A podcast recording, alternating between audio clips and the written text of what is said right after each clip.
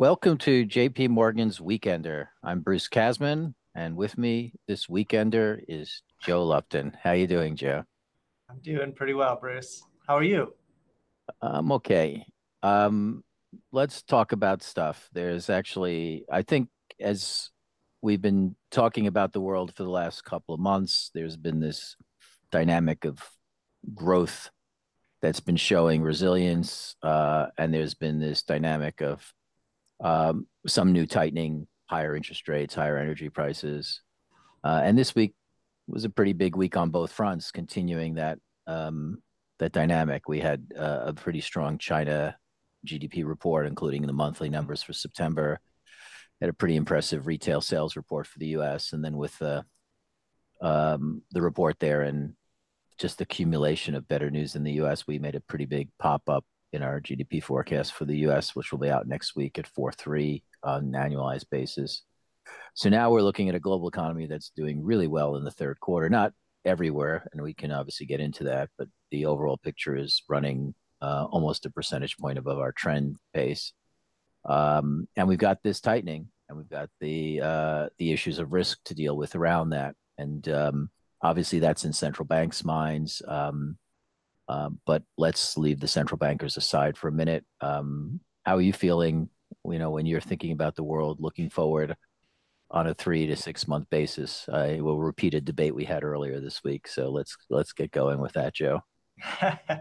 uh, I mean, Bruce, I, am I'm, I'm really I'm feeling knocked around here, right? I mean, I, I think as we joked around about uh, the, you know, what to talk about this week, it feels like a week that goes to 11 in terms of you know the divergences and think everything is kind of more of the same story but it's just more intense i mean the third quarter growth numbers are seem to be um, you know knocking the door off the hinges in in us and and china's just a lot better than we thought um, and I, you take that, and I, and I know that's influencing your your take on things, and I, I don't want to ignore it. I, I think the momentum coming into the fourth quarter is is good and the retail sales report was was certainly a reminder that the US consumer is holding up.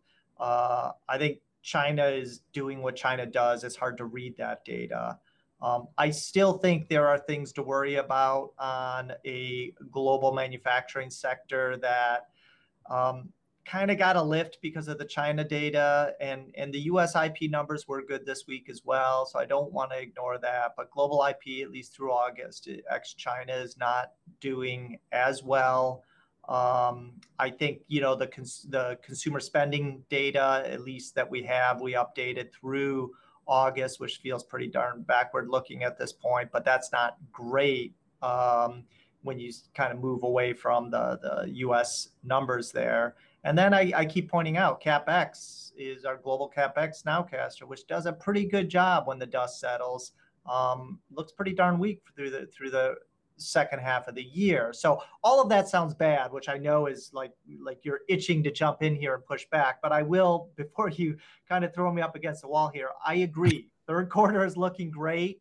There's lots to look at at the U.S. That's good. But when I take that with the things that I said, which are kind of data points, and I combine it then with these market moves, which are really starting to move into the, the crazy land concerning on the, the movement in rates or yields, I should say. Um, you know, that that makes me nervous that it feels good now. Things like things are tracking now. I definitely don't think we're going into a recession in the in the fourth quarter here. Um, the, the bigger question you and I are debating about whether we want to, you know, what about the first half of the year?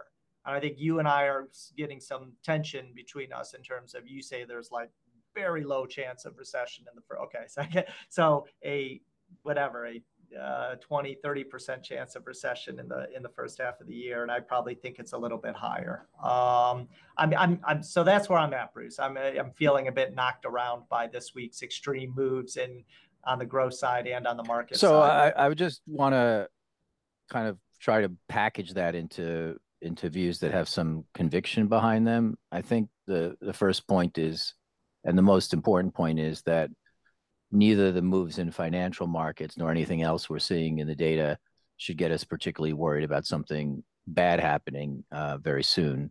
Uh, the right. only thing that can do like that, the only thing, yeah, the only thing that can do that would be some kind of real disruptive shock, and I do think we need to worry about that. That's yeah, obviously exactly. that's obviously part of the discussion. Yep. Then I think the point to make as you go, and by the way, it's an important point. I think that we're sitting here and we're not going to have another 4.3% US GDP quarter and, and not another 6.9% China one. But I would actually also argue I don't think the risks of something really going badly wrong in Europe in the next few months is particularly high. It feels like it's still a pretty weak region, but I think you're more likely than not to get um, more encouraging news on the data flow that the region isn't continuing to to to weaken in a way that's pointing to an outright recession. So my my bottom line in, in that context, looking at tech globally, uh, looking at what I think is an in, inventory story, which is looking a little better. So, which I, you know, I'm not, I'm not going to push for a, a, real bounce in manufacturing, but I think manufacturing is doing better. Uh, and you put all of that together, I think we're okay, and we can do pluses and minuses around it. But I don't think there's anything uh, particularly strong to worry about. We we do have to actually worry about what if we get another couple of strong payroll reports. Where's the Fed going to be? But let's leave that to the side for a second. Yeah. Uh, I think the second point, and this is the one which is uh, a legitimate question, which is I do think the rise in 10 year yields in the US, the reflection of that through broader financial conditions is going to be a, a decent drag as we go forward, especially in a world in which we're not looking for any offset by central banks. And we do see some of the um, things that have given us strength in the very near term as as as beginning to uh, uh, to fade. So I, I, think the first half is uncertain. I, I think it's still unlikely we have a recession the first half of next year. I'm not by any means going to push hard on, um, um, you know, where we're going to end up here. Uh, but I think we have a, a, real tension, which is what's built into our boiling the frog scenario, tension between tightening financial conditions, um, underlying health and resilience. And what's happened in the last number of weeks is, I think, and we should recognize this, is that we got – better news on resilience. And I don't mean actually the GDP prints for the third quarter. What to me is pretty important is how we're reading the underlying backdrop of the private sector. And just to put that into context, we now have a forecast for next week of a 7% gain in nominal US GDP growth in Q3. you know, we know what we know have a pretty good sense of where labor income is. It's running five six, which is pretty good. Um, at least that's our forecast. Uh, and we have a forecast for productivity gain of somewhere close to 4%, 7% nominal GDP, 4% productivity gain. That's going to be a gangbuster profits number for the quarter sequentially. Yeah. So, you know, that that stuff is going to provide us with some backdrop that's going to continue to help on the resiliency side going forward. We'll have to see how these things balance out. Um, I'm not by any means uh, ignoring risks as we go forward six months from now. I still think the most likely scenario is if we're going to have a recession, it's going to be middle latter part of next year, and it's going to come partly because either the interest rate rises are going to stick or the Fed's going to come in here and and raise rates. And let's maybe turn to that. I think we've got um, ECB, Bank of Canada next week, um, and then we'll have the um, the Fed and the Bank of England. Uh, is it the following week? Yeah, it's the following week. Uh, so we got a bunch of central. We're kind of basically starting off the next round of DM central bank um, uh, decisions. Uh, it doesn't look like anybody's going to move, um, but it does matter a lot how they talk to us about where we go next. So maybe I'll give you your your shot on reading that, and then I'll come in and you know give my two cents. Yeah, I I think the the I mean I was going to say the euro area one is kind of a an easier story in terms of what we think they maybe should be doing here, which is certainly just pausing. Uh, you may even say they should be easing at this point, but uh, uh, you know, no, I'm, I'm, not thinking they should be easing at this point. Um, you know, but in a world of kind of a, a clear stall in growth and um, you know inflation coming down and and a, and a forecast of inflation that it actually is going to get even lower here with some conviction that there's some technical issues that pull that down. So all of that points to uh, a, a, central bank that has every reason to be more cautious and, and on pause here. And we're not looking next week, certainly not for any move, and we're looking for it to be a fairly quiet uh, meeting. Um, I mean, just since you mentioned it, um, Bank of Canada to me is kind of uh, we did have a call there of a hike. It was one of the few places where we still had hikes from. I think uh, RBA was another one.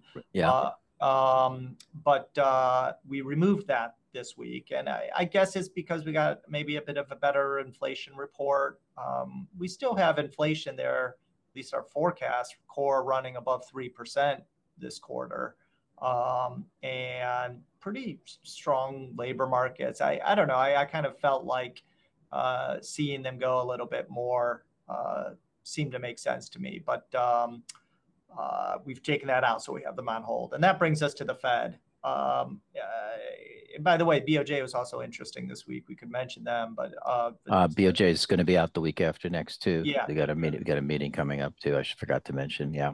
Yep.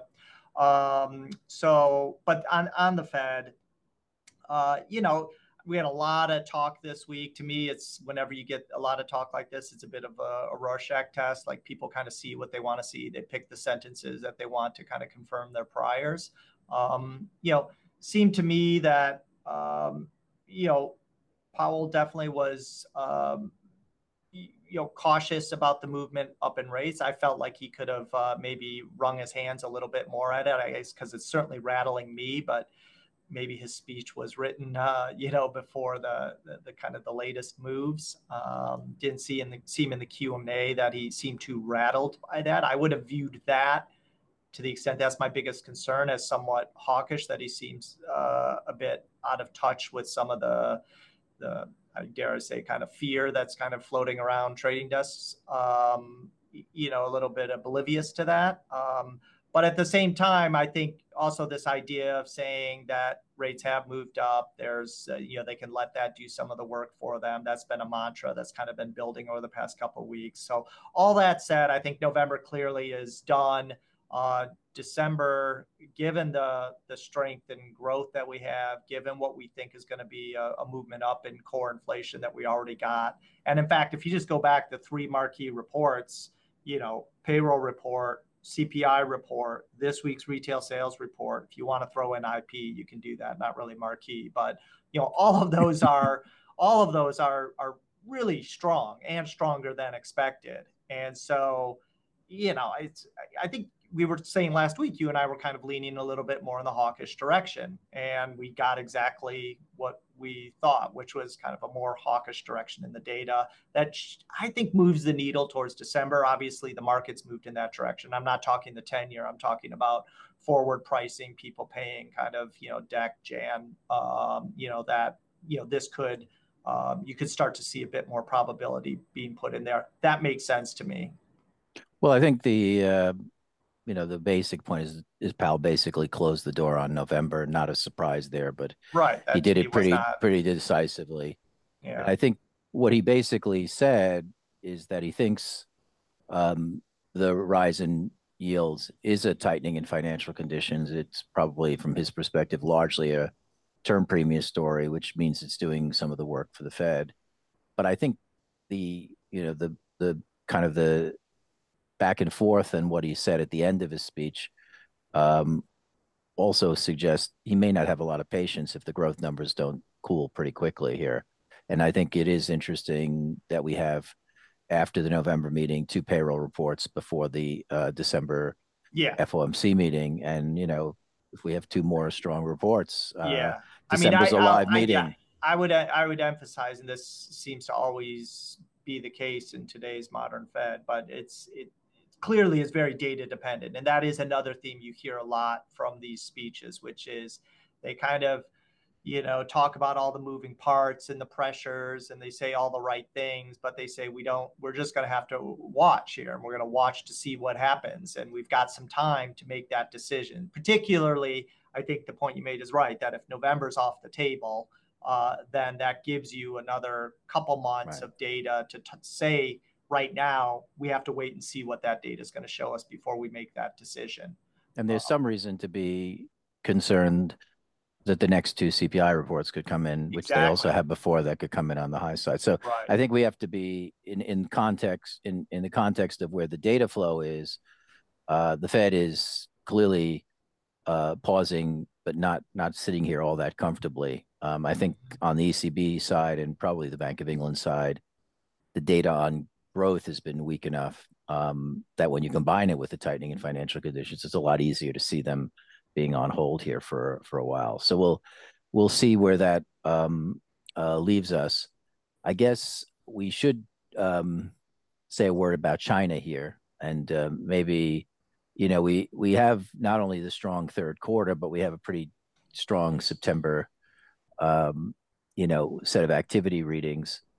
Um, how do we read that? I, let me just say one thing up front, and then I'll let you kind of take the rest of this. Uh, I think we should read part of this as saying that we came into the last quarter, you know, still kind of confident with the resilience of global growth, but recognizing that there were two weak links in the world, Western Europe and China. And I think we've kind of whittled that down to one right now. So in terms of the tail risk stuff on the downside, I think it's a, it's maybe a trivial thing to say at this point, but it's an important thing to say that um, we've taken out the idea that China could be a real uh, potential source of weakness in the global economy. The question on the other side is how much can China sustain growth and what is its role going to be in the next uh, three to six months? Let's not speculate out beyond that. And what's what's your read there, Joe? Um, I, I guess I would be a bit concerned how much they can sustain this because I would say 2003 kind of had three moving parts of, of support here. You had uh, started the year with a reopening dynamic that led to strong growth. You followed that up with some, um, you know, after the, the, the growth scare, you followed that up with some fiscal infrastructure impulse kicking in. Um, I would throw into the bag here, uh, you know, the the meteoric rise in motor vehicle production uh, that has to have been playing a role in that those industrial production numbers. Um, and all of that, however, is against a backdrop of still ongoing weakness in private sector um, kind of investment behavior, real estate investment, manufacturing, private manufacturing investment. And that continued to be the case, even if some of the other pieces were positive and gave us this strong growth. Uh, as I look into next year, I kind of have to wonder about the fiscal support. Um, obviously the reopening bounce is is gone, and that's not going to be a story for 2024. Uh, the this in stunning rise in motor vehicles that's not going to continue uh, at that pace, so that's going to come off. And then I would also throw in one of the message that we keep getting is this kind of disinflationary impulse, and you still see weak pricing in China, which does suggest that some of the strong manufacturing that is supporting growth now has an element of inventory build in it. And I worry that you're going to have to take some of that out as you move into, into 24. And so when I put all that together, I'm I, certainly don't think China is going to be an engine for growth next year, and, and could be actually a, a source of a, at least a, a, mild drag. Yeah, and I think that's pretty much what our China team has got. They've got they got obviously one more quarter of pretty decent news, five and a half percent growth sequentially in this quarter, but then they have things slowing down towards four percent pretty quickly. I mean, I think the, you know, I'm not I'm not sitting with any particular strong view there, uh, other than what I just said. Is at least the near term. I think we've taken out this this risk that has been hanging here from uh, the spring onward. But the you know the the interesting dynamic here, I think, is to recognize that we had expected early this year some follow through of the reopening bounce on the private sector side. We didn't get it. And now I think we're kind of caught in the same thing. There's a pretty decent growth bounce here. Um, and as you say, some of those forces are not going to last very long. So the question is whether there's any any more organic follow through in terms of the private sector. And I, and I would just note that that's an issue I think we're going to be grappling with in Europe, which is that I think there is a um, a lift here that Europe is going to get modestly from what's happening outside its borders. And the question is whether that can activate any positive dynamics on the private sector, particularly the consumer, which has been a, a pretty significant source of caution for the European economies. Um, those are not things I'd want to push, but they are things that are there to be be watching for. Sometimes you get a growth uh, boost, and it does start to kick some things off. So we'll see how that goes. But in any case, we're kind of looking for the third quarter strength to be followed by sluggishness, but not anything that's threatening a break in the next few months. And then from there, we'll just have to keep talking, see where we go. So let's leave it there. And uh, thanks everyone for listening and hope to be able to continue the conversation on the weekender next week.